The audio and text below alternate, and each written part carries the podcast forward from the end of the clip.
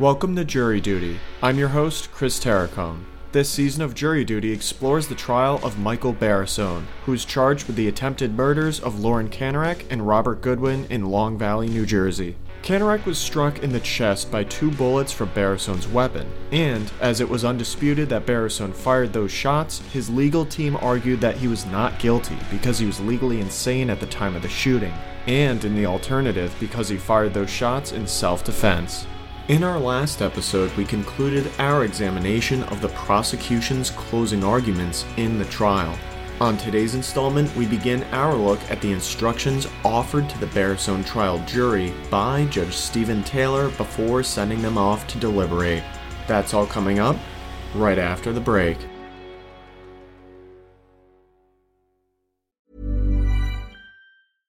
Ryan Reynolds here from Mint Mobile. With the price of just about everything going up during inflation, we thought we'd bring our prices down.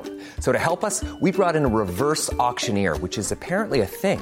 Mint Mobile unlimited premium wireless. Ready to get 30, 30, bit to get 30, bit to get 20, 20, 20, bit to get 20, 20, bit to get 15, 15, 15, 15 just 15 bucks a month. So, Give it a try at mintmobile.com slash switch. $45 upfront for three months plus taxes and fees. Promo rate for new customers for limited time. Unlimited more than 40 gigabytes per month. Slows. Full terms at mintmobile.com.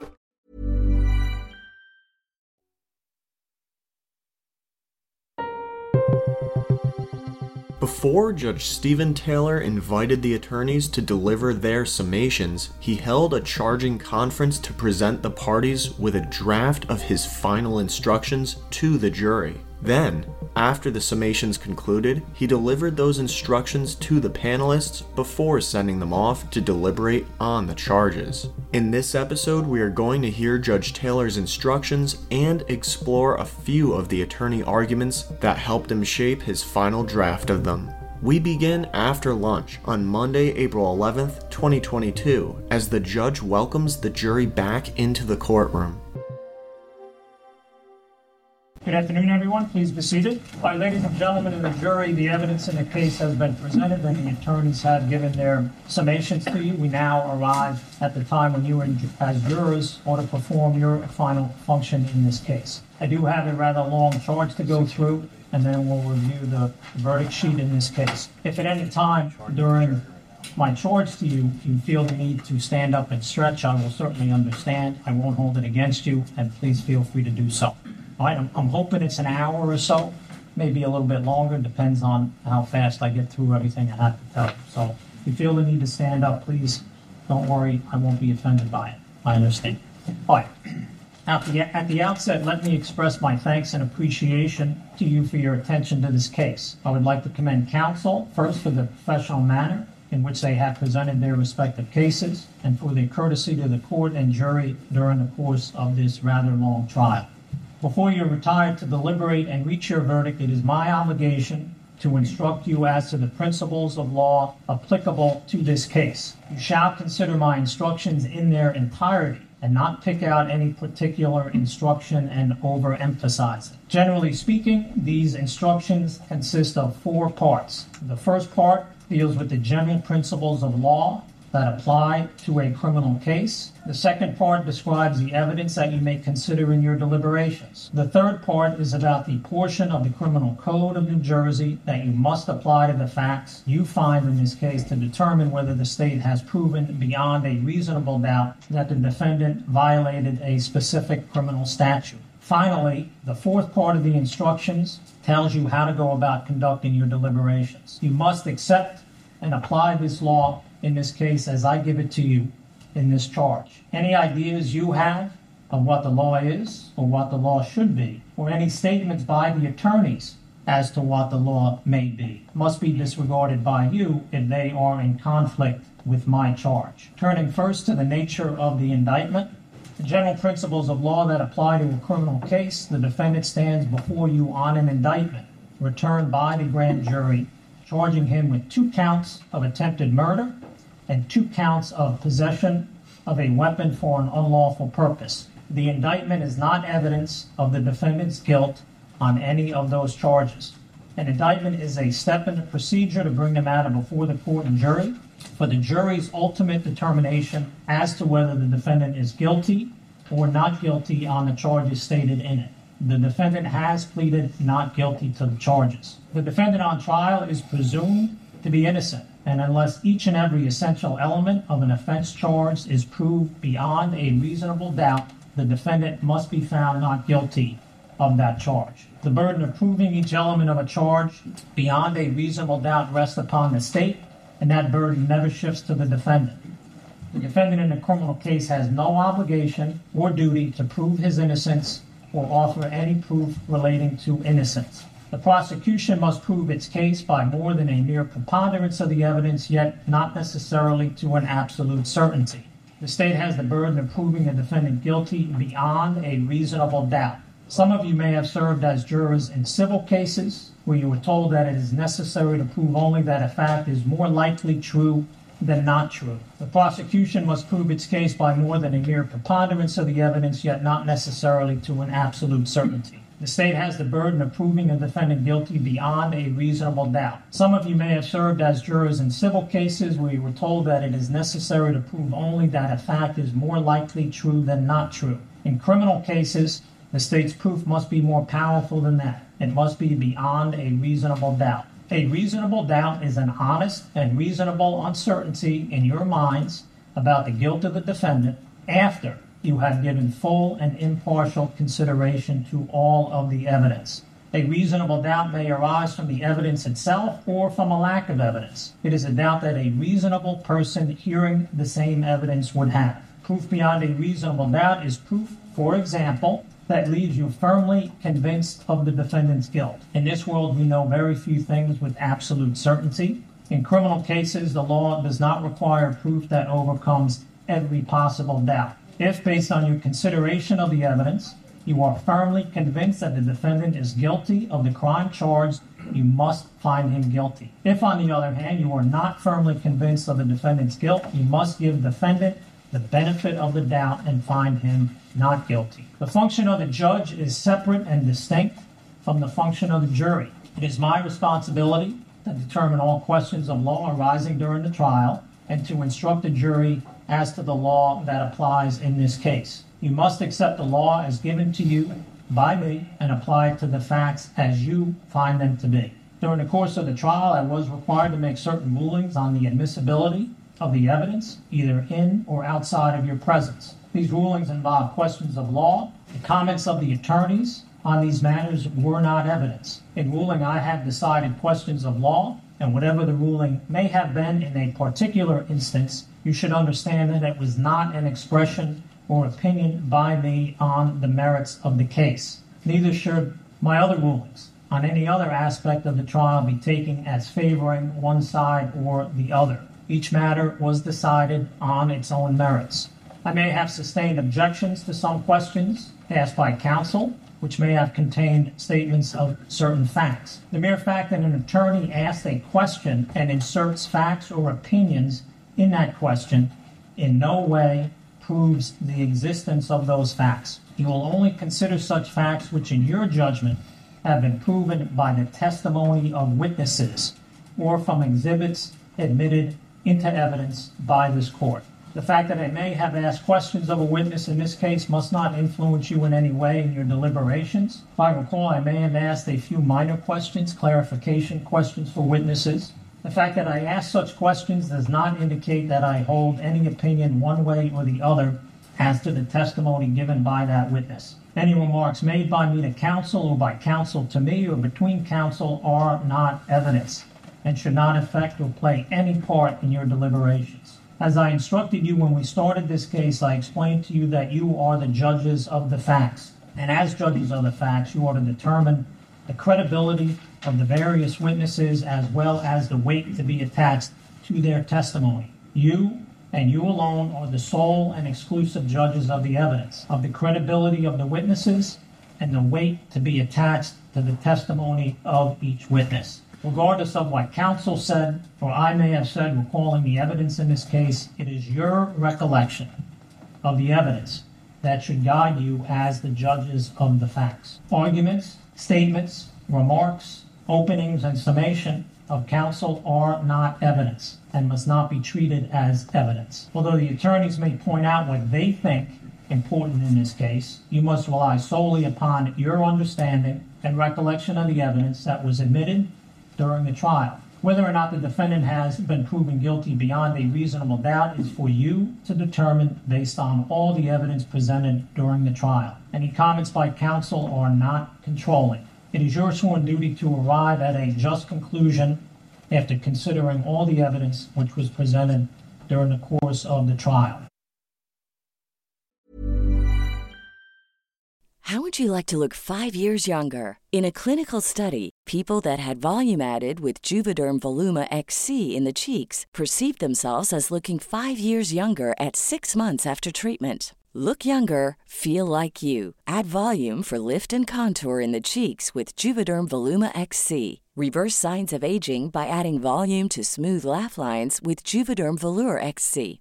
For important safety information and to find a licensed specialist, visit juvederm.com. That's J U V E D E R M.com. Not for people with severe allergic reactions, allergies to lidocaine, or the proteins used in Juvederm. Common side effects include injection site redness, swelling, pain, tenderness, firmness, lumps, bumps, bruising, discoloration, or itching. There's a risk of unintentional injection into a blood vessel, which can cause vision abnormalities, blindness, stroke, temporary scabs, or scarring. Talk to a licensed specialist to find out if it's right for you.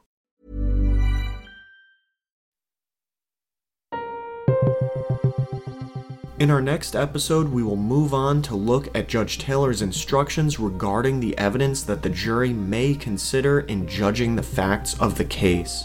But in the final part of this installment, we want to call your attention to a decision that Taylor made with respect to one of the affirmative defenses put forward by Michael Barisone's attorneys.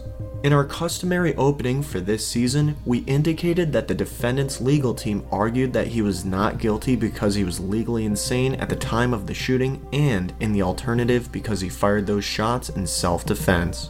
Before the parties delivered their closing arguments, Judge Taylor decided that there was no evidence to support the assertion of self defense, and therefore neither included it in his instructions nor did he allow it to be argued by the defense team in their summation.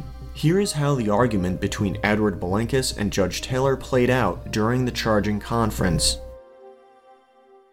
Just so the record is clear, since we're having a charge conference, what, what is your basis for asserting that self-defense through the use of deadly force should be charged to this jury? What, what evidence in the record can you point to? And what, what evidence is there that the beating occurred prior to the shooting and that Mr. Barisone utilized the gun either during or after the beating to protect himself? As I have pre- previously indicated, uh, the only evidence with regards to the timing of the shooting comes from both Kanarek and Goodwin. I believe there's ample evidence in the record. Their testimony, I submit, is completely improbable, nearly impossible. And again, ba- based on that, and again, if the court recalls, I attempted to ask. Kanarek if the beating occurred before the shooting and was uh, not allowed to uh, get a response based on the court's objection. So uh, I believe there is sufficient evidence, particularly in light of all the previous threats that uh, were, were made. Uh, the, the incident the day before where Robert Goodwin had uh, made a gesture with his finger at the gun, uh, threatened to kill Michael Barisone. And what, what, what was the immediacy of Mr. Barisone arming himself and going to the farmhouse? Because this is deadly force, right? And there's there's got to be there's got to be a reasonable belief that force is necessary to protect himself. And you have an individual who arms himself and drives to a location a quarter mile away from the clubhouse, arm, armed with a weapon. So, h- how is there a reasonable belief on his part that force is necessary? with all the threats that she had made leading up to that, all the social media posts where she threatened to kill him and Mary Haskins, it could be argued that he believed uh, it was necessary if he was going to have any contact with, with her uh, to What, what, what, was his purpose in going there? That's not, there's nothing on the record about that. Want the jury to speculate about why he went up to the house that day? He, he went there to try to work this out. he said specifically, can't we work this out? I know, and, and where is that evidence from? From him. How is it from him? How is it from him? Robert Good, that's from Robert Goodwin and Lauren Kanarek. Right, their testimony. So the, so that part is accurate, but what follows is not, in your view. Judge, witness can lie about different portions of their story. He certainly didn't come down, you know, and, and, and, and say anything threatening according to them. He, and, and the testimony is clear, she came out, she was angry, um, she, she, she approached him, it's been described as her stomping towards him. And again, uh, it's my belief that the, uh, their testimony uh, is, is not going to be believed, and I think it's appropriate. Mr. Shellhorn? Judge, only if you need to hear from me. No, I, I, I don't think there is sufficient evidence in the record for a self-defense charge and self-protection. First, the defendant armed himself, according to the evidence, from a weapon he obtained on the second, I believe. So four or five days before. And when the DCP and P worker came, she testified that Mr. Barisone came into the room where she was talking to Miss Haskins Gray on three separate occasions. There was no cross-examination of that witness by Mr. Bilinkas, so her testimony is essentially unrefuted, and that uh, it's unrefuted. I don't believe it's unrefuted because the medical experts all testified. That's not substantive evidence. You can't argue that. If you're planning on arguing that in summation, don't even put it in your notes. It's not substantive evidence. Um, Mr. Barisone's statements to the experts, I will charge, I went over that charge. They are not substantive evidence. You cannot use his statements to make any substantive arguments to the jury. They only go, and they're only admissible as it pertains to his state of mind as determined by the experts. That's what the charge says. You cannot use Mr. Barisone's statements to, to experts to refute the testimony of the DCP and P worker. That would be using the evidence substantively. It can't be done. It's not proper. And that's why I said the testimony is unrefuted. There was no cross examination. And the witness said Mr. Barisone came in three times, asked them to leave. On the third time, he was insistent. The worker even said Mr. Barisone kissed Miss Haskins Gray when they were leaving the room. And the clear import from that testimony is that he wanted to retrieve the gun because he immediately left, drove up to the farm while armed. And then there was a confrontation. Mr. Goodwin spoke to him, and then Miss Kanarek came out. And even if the jury doesn't believe everything that Miss Kanarek or Mr. Goodwin said about the incident, they would be engaging in this court's view in sheer speculation to determine that the beating happened before the gun was withdrawn and that Mr. Barisone withdrew the gun as a result of the beating and used it in self-defense. That would just be pure speculation. There's no evidence in the record. They even through cross examination, that was to impeach their credibility. So, to the extent that they were impeached, does not mean the jury has evidence from which, in the record, from which they can rationally find that the beating happened before and that Mr. Barisone took out the gun because he believed, reasonably believed, he was in imminent danger and needed the weapon, that it was necessary for him to shoot twice at Miss Kanarek in the chest to protect himself. And it's even further speculation, given the nature of the testimony, that he took a shot that went through the porch door and into the house. A jury would have to speculate as to the reason for that shot being fired. Without the testimony of Mr. Barisone about the incident, there's simply no evidence in the record. And it's not sufficient for the jury to make that determination simply from the cross examination by Mr. Bilinkas. There's simply insufficient evidence in the record to support the self defense charge, so it will not be given. And I might say the self defense charge would be contrary to the testimony of Dr. Simmering, the defense expert, who found that the defendant's need for self defense was a delusion on his part. I do find there's no substantive efforts, uh, substantive evidence in this case to, to support the thesis that the defendant acted in self defense. It would simply be speculation by the jury, so it won't be charged.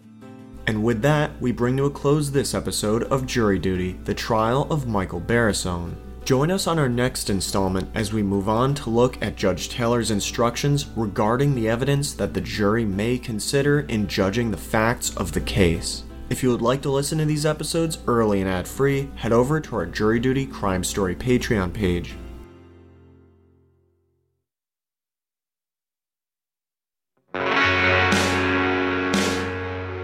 You can find more information about this trial on our Jury Duty Crime Story Patreon page or at crimestory.com. Jury Duty is created and produced by Kary Antholis. It was co produced and edited by yours truly, Chris Terracone. Music for this episode was provided by Strike Audio, and the trial audio is courtesy of Law and Crime Networks. Thank you for joining us. We hope you will come back for the next episode of Jury Duty, the trial of Michael Barisone.